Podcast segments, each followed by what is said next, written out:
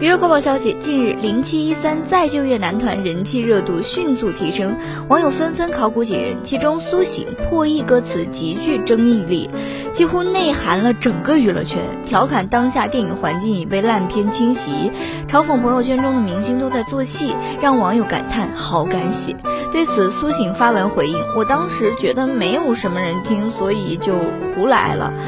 后来这几年我开始说想要尝试拍戏，最近这首歌被翻出来，基本已经确定我演艺生涯从影这条路啊已经是被自己封的差不多了。接下来又在小号回应，但如果我不敢分享了，那我写它干嘛呢？我当初留下这样的创作，不就是想让更多人听到的吗？